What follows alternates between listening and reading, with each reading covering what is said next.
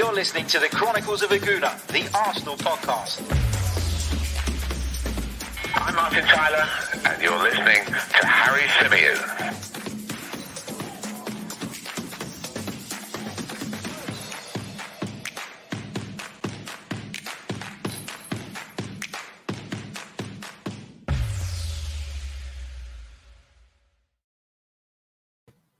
Hello and welcome back to the Chronicles of a Gooner, the Arsenal podcast brought to you by 90 Min. As ever, I'm your host, Harry Symeou, and on this edition, we're going to be discussing Mohamed Elneny's future. We're going to be talking about the future of Cedric Soares, too. We're going to be bringing you an update on Sead Kolasinac's injury, which he picked up whilst on international duty.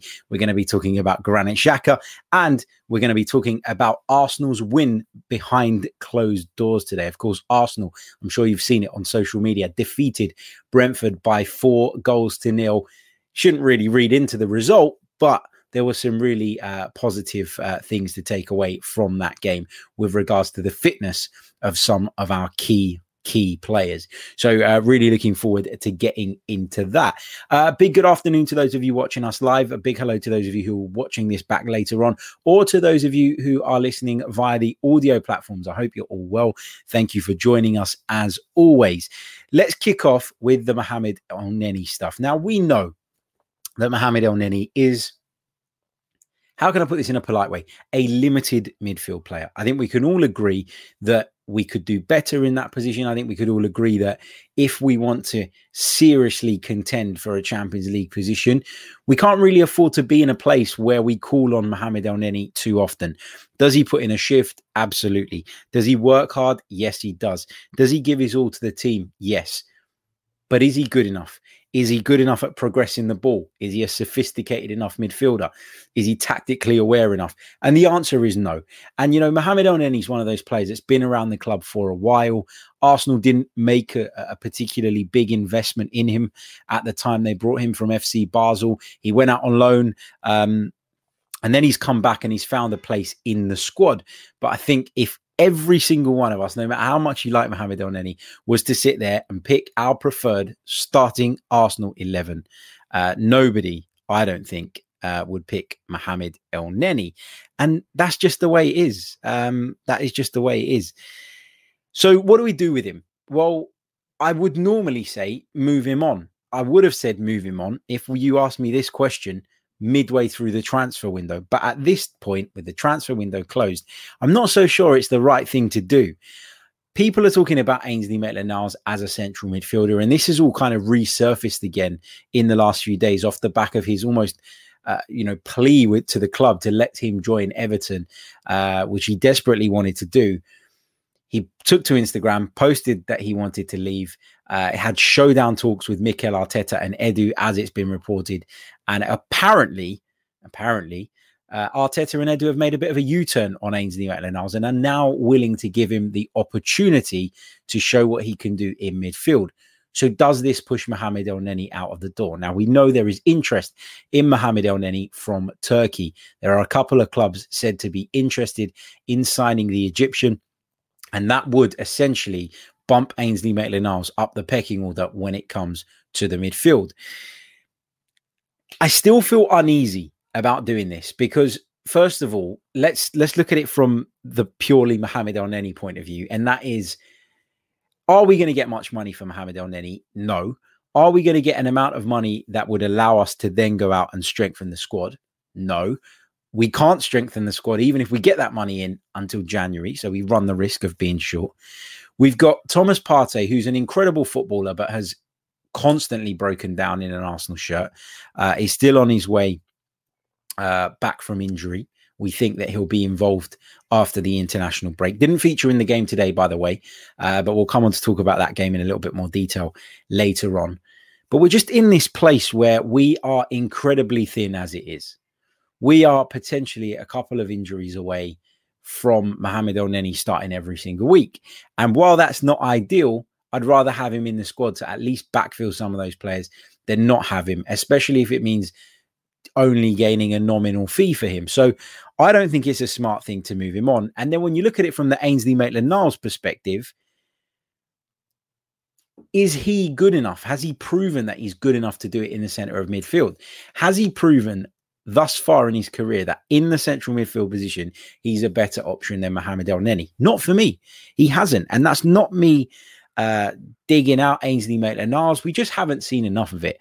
I don't think that he's as uh, physical as Mohamed Elneny in terms of the presence that he brings to the middle of the park. I think Mohamed Elneny is incredibly good at doing the simple things, uh, but not very good at doing much else. And that's why he is a squad player. But I, if you asked me now, do I think Mohamed Elneny is part of Arsenal's future? The answer is no. But if you ask me if I would pick him ahead of Ainsley Maitland Niles in a Premier League game today, then I would. And that is again not to say that I think this is a player we should persist with beyond January or beyond next summer, but it's purely because we don't have the ability now to go out and bring somebody else in. And I think last season, Mikel Arteta let himself down where he allowed players to go out on loan, most notably Sead Kolasinac, players for a position that we were incredibly weak in and then when that injury did come, that inevitable injury to Kieran Tierney, just like it feels like any injury to Thomas Partey now is inevitable, we were left in trouble. And I don't want to see that happen again. I don't want to see Arsenal be so naive and be so silly. So for me, it's about putting the needs of the squad first. Does El Elneny want to go? Maybe. Maybe El Elneny feels this is a point in his career where he needs to be playing regular football and he may well be pushing for this move. Does it help to get his wages off the bill? Does it help to clear out, um, you know, another non homegrown player? Of course it does. But I just don't feel right now that Maitland Niles has done enough yet to show that he is a better midfielder than El Elneny. And I just find it strange that Mikel Arteta has gone into the season with El Elneny as part of his plans. Um, and now, just because Ainsley Maitland Niles has, has, taken to Instagram to plea for a move, he's willing to give him a chance and push him further up the pecking order. So I don't think Elneny's the future. I don't think he's a particularly great player, but I wouldn't let him go now. I don't see the point. It doesn't make sense to me. I would, however, allow Sead Kolasinac to go. And that brings me on nicely uh, to talk about him. Now, Sead Kolasinac deployed as a centre back against Manchester City, much to the surprise of all of us. He picked up an injury off the back of a horrible challenge from Jules Koundé uh, in the game between France and Bosnia Herzegovina. Uh, he took that knock, he went off, uh, and I was worried when I initially watched it that any potential injury, especially if it's a long term thing, would scupper Arsenal's chances of moving Sead Kolasinac on, who again we know there is interest in from Turkey. However, the prognosis today is that that injury with regards to Sead Kolasinac is not as bad as first feared. Therefore, we might still have a chance of moving this player on. He's on incredibly high wages, and given that we've got Nuno Tavares in the door uh, now, I think it would make more sense um, to, to be looking to move him on. Cedric Soares has also been linked with a move away. He has made it clear, according to Football.London, that he has no intention of leaving the club. He wishes to remain at the Emirates and fight for his place. So that's the update on Elneny. My view is that we should keep hold of him. I know some people would disagree with that, but I just feel, as is pointed out by TP in the chat, letting Elneny go would mean we have Lokonga, Partey, Xhaka, and Maitland Niles in midfield. And that is way too light, especially when you consider that Thomas Partey's got you know a, a, history since he's joined us anyway of problems. We know that Lokonga still acclimatized into the Premier League, and we know that Granit Xhaka uh, has got brain farts in him. Picked up COVID as well now, hasn't he? Granit Xhaka was on international duty. That news emerged uh, yesterday evening that he is now self isolating whilst on international duty off the back of testing positive for the virus. So, um, yeah, it does. I, I, agree with you, TP, in the chat. It does feel like if we were to allow Mohamed Elneny to go, and as I said, it wouldn't be for a fee that's, in my opinion, enough to to justify letting him go. We would be spreading ourselves thin. We would be leaving ourselves vulnerable to problems in that area of the pitch, and I just simply don't think we can afford to do that. I really don't. Moving on, uh, just uh, want to discuss the behind closed doors friendly that Arsenal took part in today. And I've got to admit, I had no idea that this was taking place. I really didn't. Um, if you think back to during the summer, uh, I broke the news a couple of times about friendlies that were happening and the goal scorers and all of that jazz. Uh, and at the time, it wasn't common knowledge. But I must say, I had no inkling, no idea whatsoever that Arsenal were taking on Brentford in a behind closed doors friendly. And actually, it's a really, really good idea. You know, it's not something you see a lot, it's not something you see often. You don't see teams uh, embarking in um you know behind closed doors friendlies or friendlies of any kind of sort at you know once the season has started. But obviously Mikel Arteta has seen and Arsenal have seen and, and perhaps Brentford as well has seen this as an opportunity to give some players some minutes uh, some players that are desperately in need of minutes um, you know that before this before they're rushed back into into action. And i actually feel a lot more comfortable now about some of these players returning from injury based off the fact that they've had 90 minutes here they've come out of this one unscathed and they are in better shape to go into that game against Norwich, which is massive. And perhaps that's the way Mikel Arteta sees it as well. I need to get this game squeezed in. We don't know when it was planned. Uh, we don't know how long it's been in the diary for, but I'd imagine it was quite a last minute thing. Uh, and Arsenal have done what they can to get this game on, uh, get their players the minutes that they need. You know, not just uh, Ben White and Gabriel who are returning from injury, but you've got Gabriel Martinelli. Obviously, was at the Olympics and then thrown in at the deep end at the start of the season.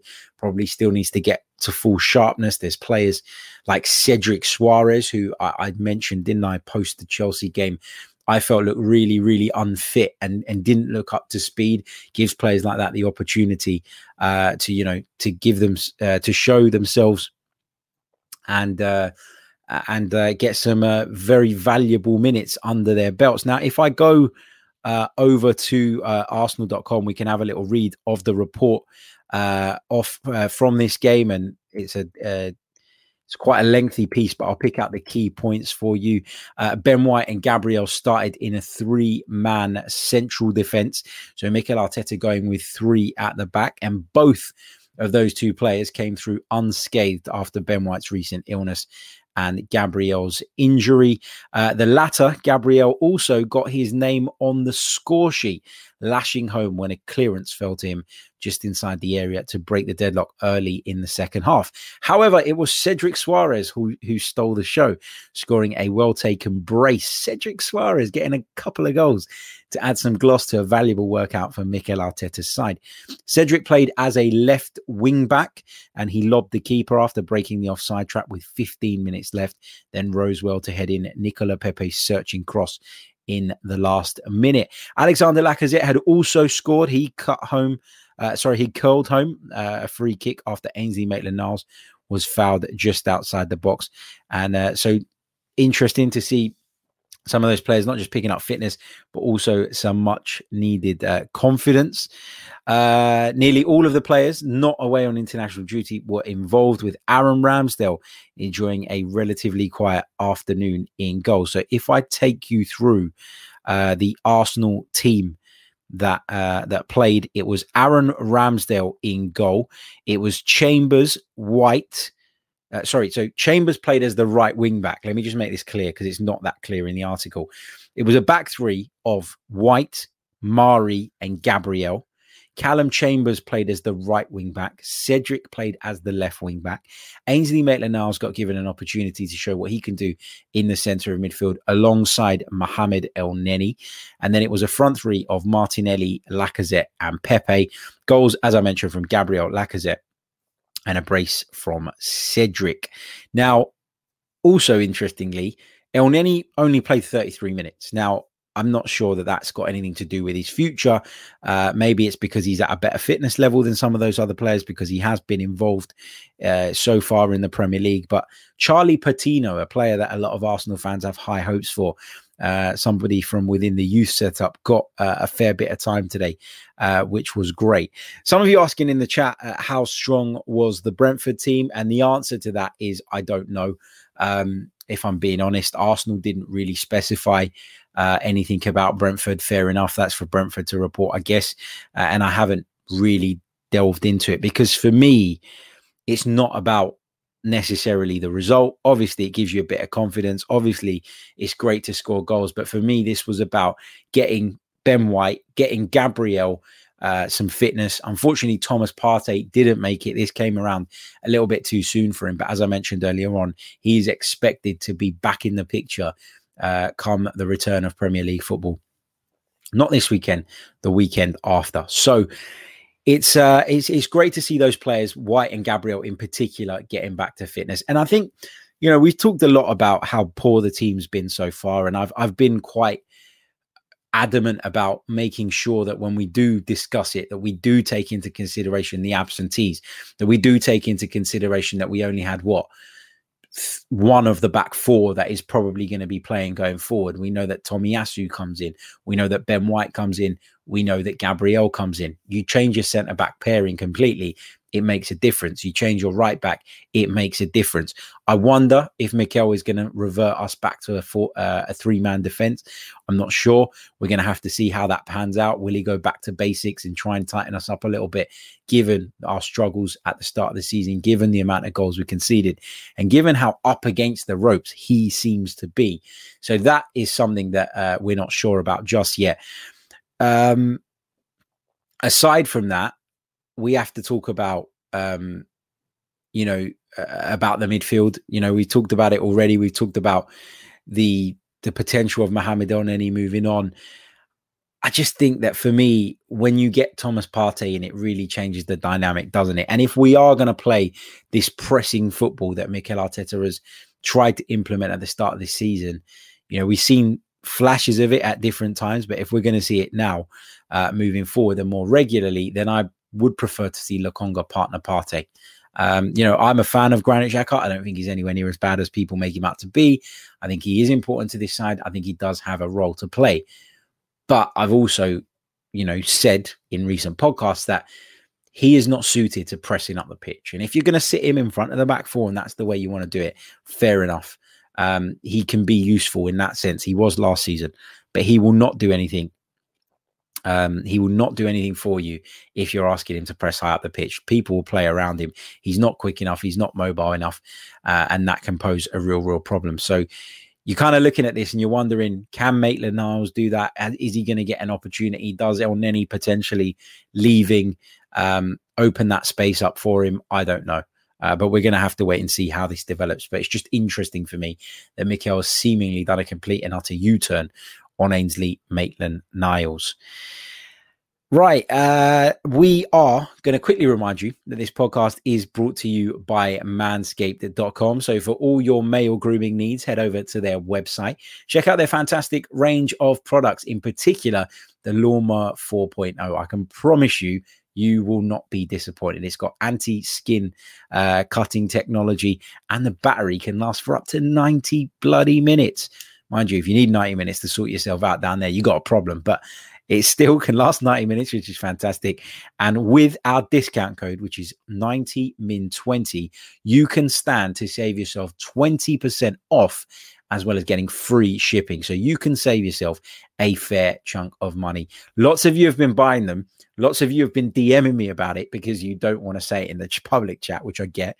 Uh, nobody wants to talk about the need to shave their their nether regions in public. But uh, thank you to those of you who have been purchasing them because you're not just supporting Manscaped, you're supporting the Chronicles of a Gooner as well.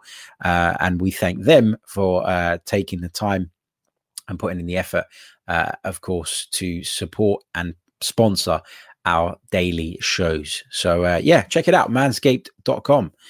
Right, there are over 500 of you watching us live right now.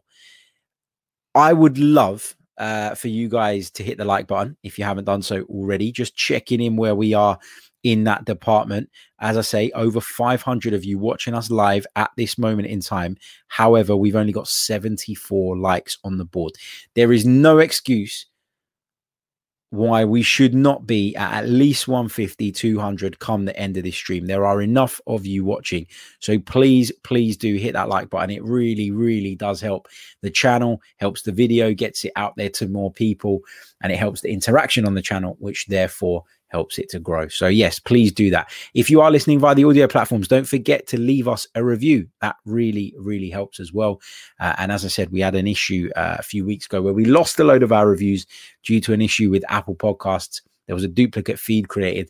And when we got them merged, they were unable to bring the reviews from the second feed over. So we've lost all our recent reviews, which is really, really frustrating. It takes just 30 seconds. So if you could do it, I would really, really appreciate it. Also, if you want to become a member of the channel, you can do so by clicking the join button underneath the video. Or if you are listening, you can click on the link in the description and join our YouTube community and Discord server, which is always great fun.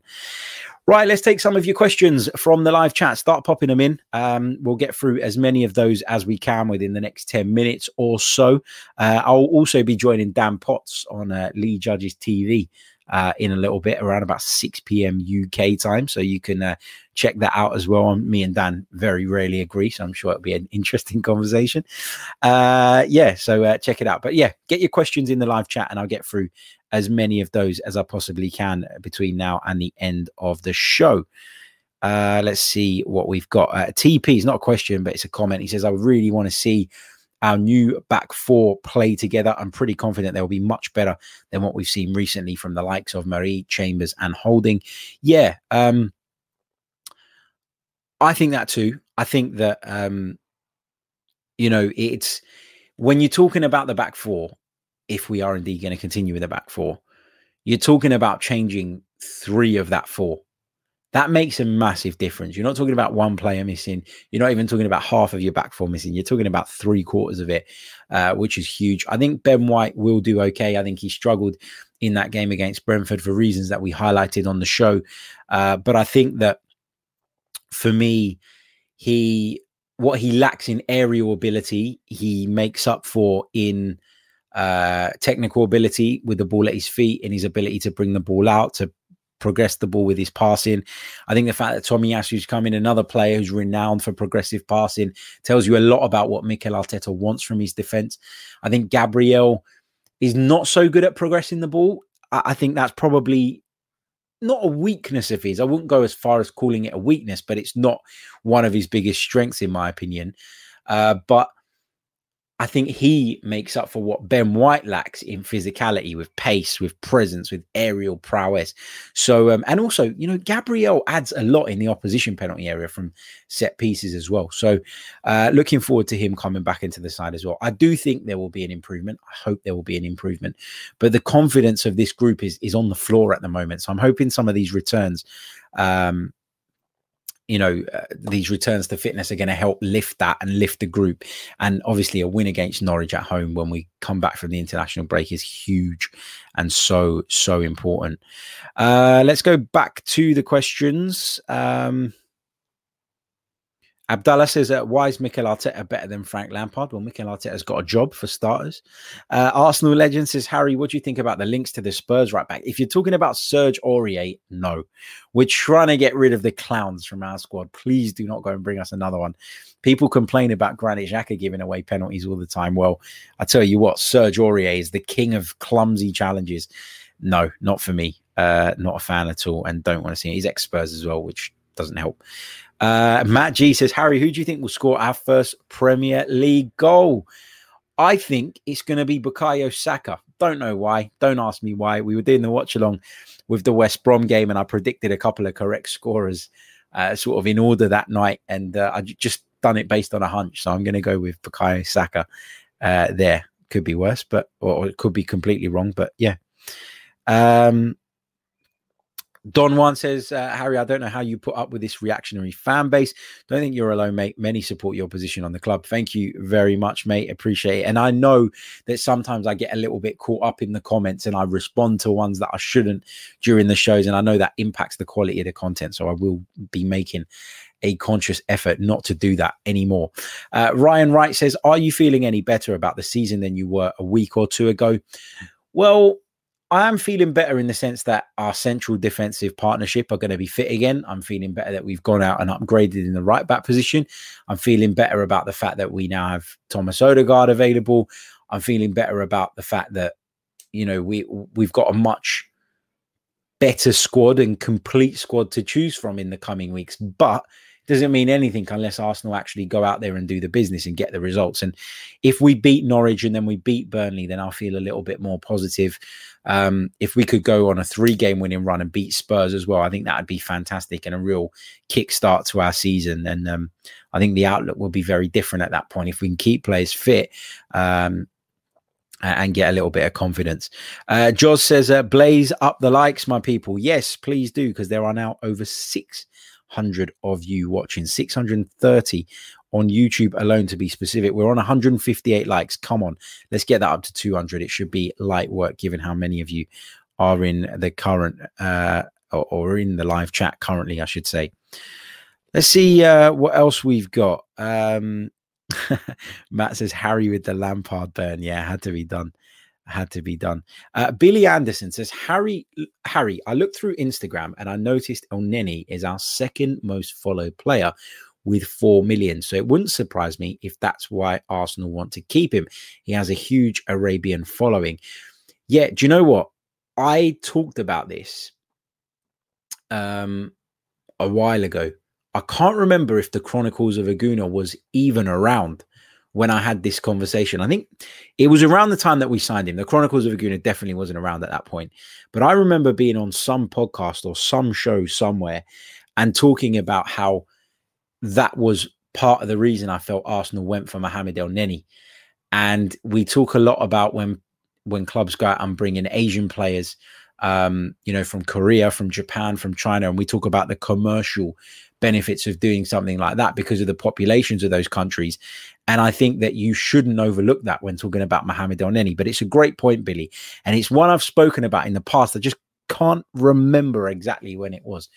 When did Chronicles of a Gooner start? I think it was 2018. I think it was in January 2018, if I'm not mistaken. So it's probably before that when we were speaking about it. But yeah, great point. Great point. Uh, Carrie Tanninen talking about Tomiyasu, I assume, says, Is this new guy actually replacing White, who might be shit as he was against Brentford? No, I don't think so. Uh, I don't think so. No. Um, I don't think so. Uh, what else have we got? Um, let's see what we've got. Uh, Mark Denny says, can't believe fans are knocking Takahiro before he has even pulled the shirt on. And yet they wonder why players don't want to come here. Yeah, we've talked about this before as well. You know, it's a it's a really it's a real bugbear of mine. Fans almost condemning players to failure prior to them even representing the club. I think it's it's unfair, it's unnecessary, and it's unhelpful. Uh, Abdullah says, uh, "Where do you think Arsenal can realistically finish?" I'm saying tenth, whereas we're bringing whereas we're bringing the league back to SW6. So you're a Chelsea fan, I'm guessing. Uh, where do you think Arsenal can realistically finish?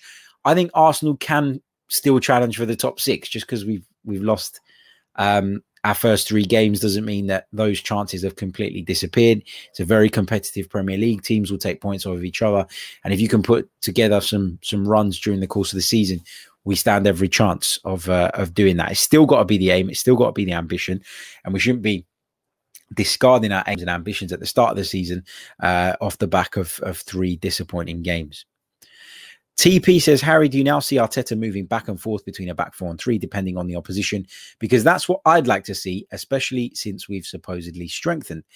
Yeah, um, yeah, I, I do. I think it's interesting that Mikel Arteta has been talking about the signing of, of Takahiro Tomiyasu, and he specifically mentioned, didn't he, his versatility and ability to play in a back three or back four.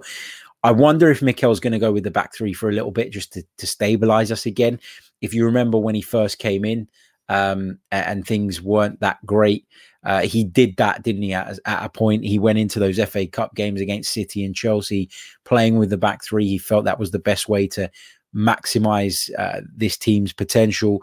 I wonder if he'll do that, but I think having the option is important. Yeah, I, I do. Um, I'm not sure if he'll completely rip up the four-two-three-one just yet. Maybe he will apply different systems in different games. I think you make a great point. Only time's going to tell on that. But the good thing about Tomiyasu, when we're talking about him specifically, is that he's a signing that can do both of those jobs. He can play as a, uh, uh, you know, um, a traditional right back. He can play as a centre back. He can play the right side of a central uh, defensive line. He can also play on the left side, which is interestingly, as Lee Scott revealed, where he's played a lot of his football for Bologna, the left side of a back three, despite being a right footed player. So he's not a stranger to that either. Uh, so yeah, he gives us options, uh, which is which is um, which is cool. Uh, Gavin says, "Are the 90 min season predictions coming out soon?" I believe, uh, Gavin, that we are filming that on Monday. So I think it will be live on YouTube on Monday, probably around about 11 a.m. But if you subscribe uh, to the uh, 90 Min channel, you will get your notifications. But I've had an invite for Monday, so I'm assuming that's what we're doing on Monday, given uh, the uh, the international break is on. Right, I am going to leave it there. We are going to leave it there. Uh, over 750 of you watching live at the moment. Wow, that is incredible. If you haven't done so already, I know I sound like a broken record, but please do hit the like button. It really, really does help. Let's just quickly see where we are on that front. 195. Come on, let's get over that 200 mark. Make sure you're subscribed to the channel if you are new. We've hit 16K. Now we're on the way to 17K. Let's get there as soon as we possibly can. Uh, also, if you want to become a member, you can do so by clicking on the link in the description or clicking the join button below if you're joining us via YouTube. I will catch you all soon. I'm off to play football tonight. Uh, looking forward to it. Uh, I'll catch you all uh, very, very soon. Until tomorrow, take care and uh, stay safe. Ciao.